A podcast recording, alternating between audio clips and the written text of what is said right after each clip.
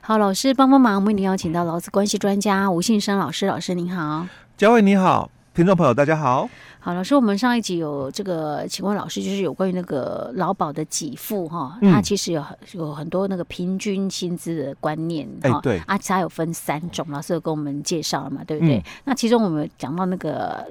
劳保的退休金就是老年给付的部嗯分呢、我想要问一下，因为老师有特别强调一点，这个其实我们之前曾经讲过哦，但是有些人可能就不会记得，就是救治的一次退，它是前三年的平均，对不对？嗯对，可是他有一个非常重要，他是必须要是在职身哎、份，对，不在。职身份的哦，嘿，所以老师，你看，像我们哈、遇到我们假设我们这一辈这个年龄层，就会有一些尴尬。比如说，假设我今天就我没有那么缺钱、啊、嗯，然后我符合薪资救治都可以，对不对？那我可能会希望说，哎，我希望将来比较稳定一点，我可能会希望能够有领那个月退，月退，就用薪资。对可是我那个薪资的那个资格还不到，嗯，对不对？那我可能要等个几年。对，因为五十一年次以后哦，对它都是是65五岁岁啊才是标准对退，可是你知道吗？我就觉得我现在我不想那么辛苦的工作，嗯嗯，我就很想现在就不要上班嗯哦，然后我就等着我到时候资格到了再领那个月退的薪资。对可是这个就有好多年我需要等待，对不对？对，而且有风险了，好、有风险，是。可是这段时间我可能就是转国保，对不对？嗯一定是对会强制转国保嘛。转国保，那没这个错风险到底在哪里？就是你已经不是劳保的在保身份，对，那会有什么样的风险？我们再跟大家来讲一下好吧，因为嗯可能很多人还是之前可能没听到，或者哎是不记得哈、，对，嗯那我们先谈哦，其实，在劳保条例里面五十八条哦，嗯它就很清楚告诉我们哦，我们就是在九十八年以前就参加劳保的人哦，嗯你有新旧制的选择权。是，哦刚刚佳慧谈到的哦，就是说，那我有些人呐、嗯我在公司已经任职了，就是说二十五年了，是，哎、我也想要就是说退休、嗯哦，可是因为劳基法有规定嘛，嗯我在公司任职了二十五年哦，那我符合自请退休条件，嗯，所以啊，我我跟公司申请我要退休了，嗯那公司哦必须依照哦，不管哦是选择就职或这个这个改变薪资的哦，嗯，他还是要给我在就职期间的这个劳基法的退休金是啊，所以我可能我有一笔钱，嗯啊，那我就想说，不然的话我也不要再那么辛苦了哦、嗯就稍微的犒赏自己，嗯对不对哦、好我就休息一下嘛哦是，，那你要知道哦，因为九八年这个修法之后，让人家有一个误会了，哈、就是说，因为以前我们的劳保的给付，它强调的是在保身份的给付，是，你一定要有被保险资格啦，哦，嗯嗯哼你才能够领那个劳保的给付就对了。嗯，可是九八年的这一次的修法哦嗯，它改变了这个地方，哈，它强调的是，你只要年纪达到一定的条件，就我们嗯上一集提到的，是，你是这个四十六年次以前的，嗯哼你可能就是年满六十岁好啊，那之后四七、四八、四九就多一岁嘛，嗯哼以此类推，到五十一年次以后的是，六十五岁嗯，是你的标准退哦、嗯所以你只要这个资格你达到了哦，嗯，那你你就可以哦，这个有劳保的年资，所以嗯他这里强调说，你你有这个劳保的一个年资嗯哦，满十五年以上的，嗯，你你可以走月退。是，那如果你的这个劳保的年资没有满十五年的，嗯，你就是领这个老年的一次金给付，是啊，所以他并没有强调就是说这个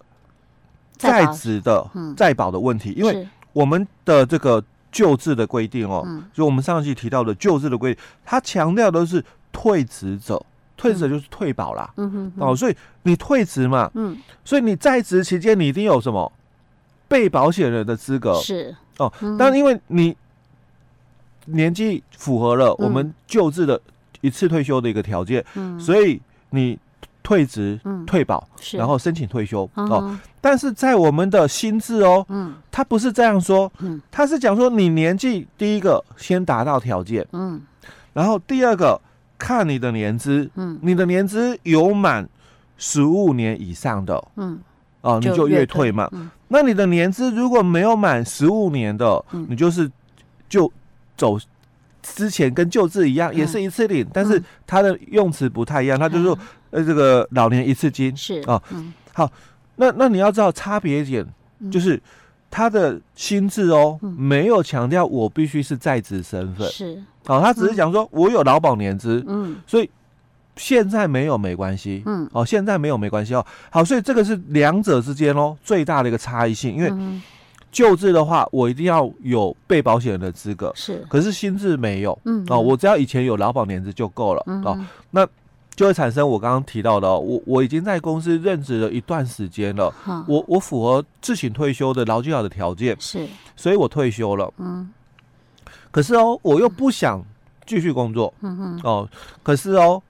我我劳保哦，嗯我也想走月退，是，因为月退的条件嘛嗯，也比较好嗯哦。我们哼大多数的这个听众朋友大概也都知道了就是哦。大概差不多领八年半左右就可以领回一次金对，的就金一额了，一次金的嗯，钱就领回来了嘛嗯。哼那只要我活得越久，嗯，我就领的越多。是因为他就算六十五岁，加个八年九年，也才七十几哎岁。以对我们的平均现在年龄就寿命来讲，应该通常都可以达得到了。对，在哈八十二岁左右了嗯哦，哼所以大概都能够达到，嗯就是一次领的本钱拿是回来之就后算没还有达赚，到，我们后面还有可以补，不哎是吗家族领差额。对对哦对。哼所以基本上哦，所以很多人就会想说，那我等着领月退哎好了，我就等月退我如果哦年龄还没到对的话，但是这里哦，就有一个风险，因为以前我也常常听到嗯哦，有人在问，我说他有去跟主管机关问过了，嗯哼，那所以像我这种情形的话哦，因为我嗯公司已经退休了哦，嗯我已经符合退休，我准备退休，嗯，可是哦，我又不想再工作，嗯那我我这个劳保哦怎么处理？因为我想走月退，嗯可是我现在哦。我我还没有达到，比如说我是五十一年次以后的，嗯我还没有达到这个所谓的这个六十五岁的标准退哦，嗯或者是这个提早退嗯都没有达到哦。那我我怎么办？嗯我想走月退啊，嗯那哼劳保局就会提到了啊、嗯那你可以等，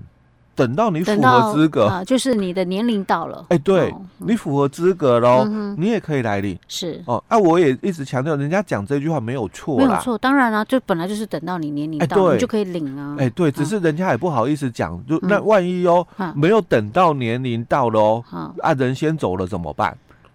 所以老师这种状况就是就是没办法领了，对哎不对就是因为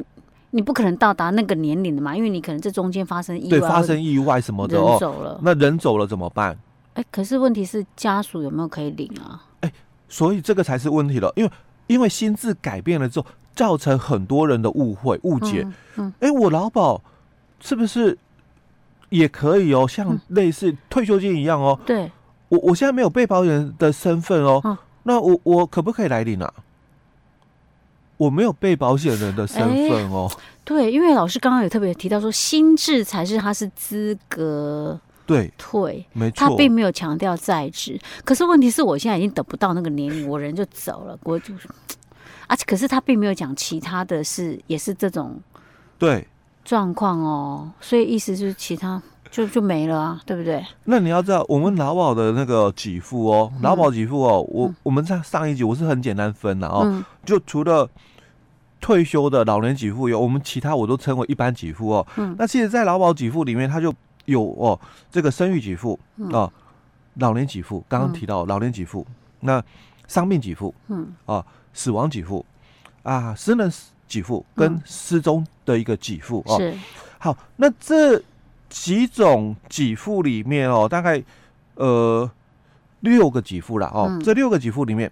除了老年哦，因为这个新旧制的关系以外，嗯其他的给付哦都是一样的条件，就是你必须具备在在职身份对在职在保身份，当然失踪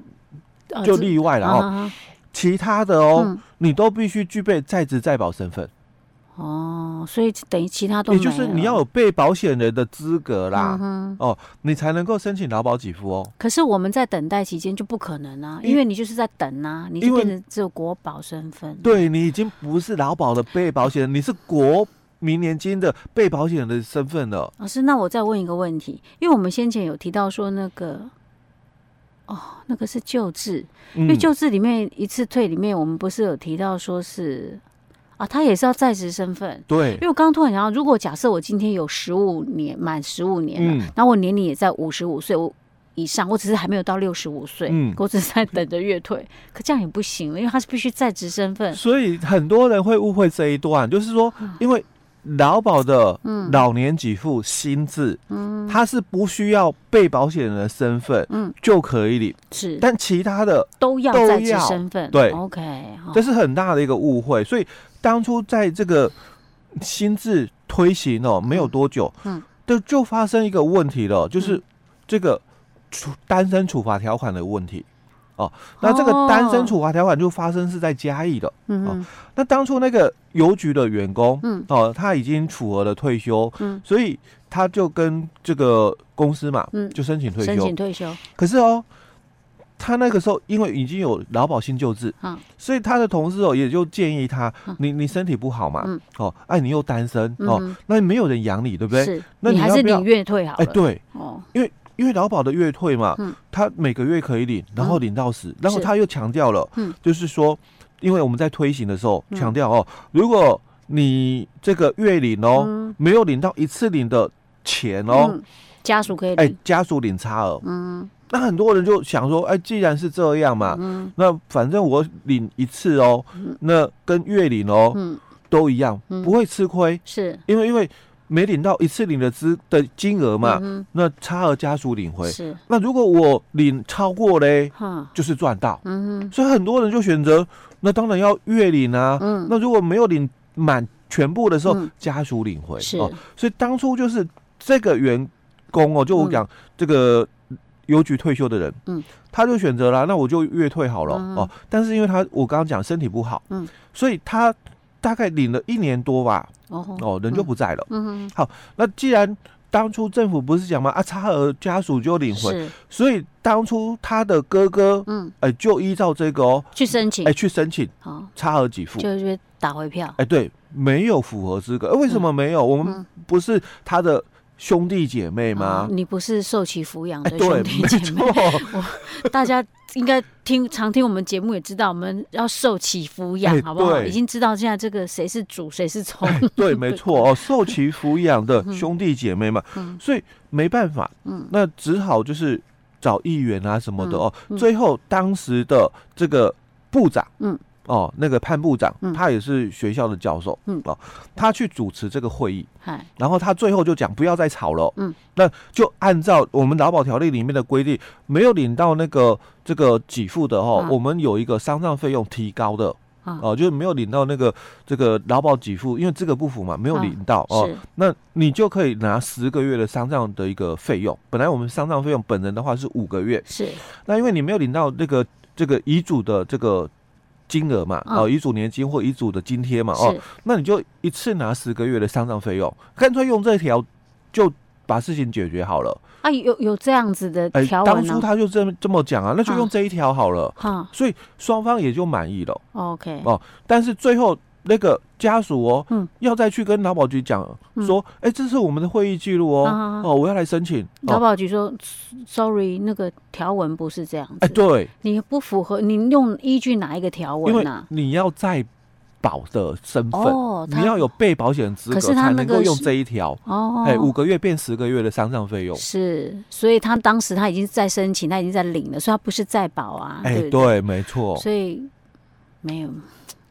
哎， OK 嗯所以你部长再大也没有大过法律。是 OK，所以后来也是一样，哎、对，就上就报不了了，了之就了。上了报纸，就所以这个单身是哦处罚条款就是这么来的。是，所以像如果说假设啊，你还嗯年龄还没有到月领的资格的朋友们，会有一定风险，嗯，对不对？如果假设你已经那个就是在等着想要等月领的话，对，那还没有老师，还没有什么其他方法。但是今天时间差不多，我们嗯下一集再跟大家分享，好不好？好。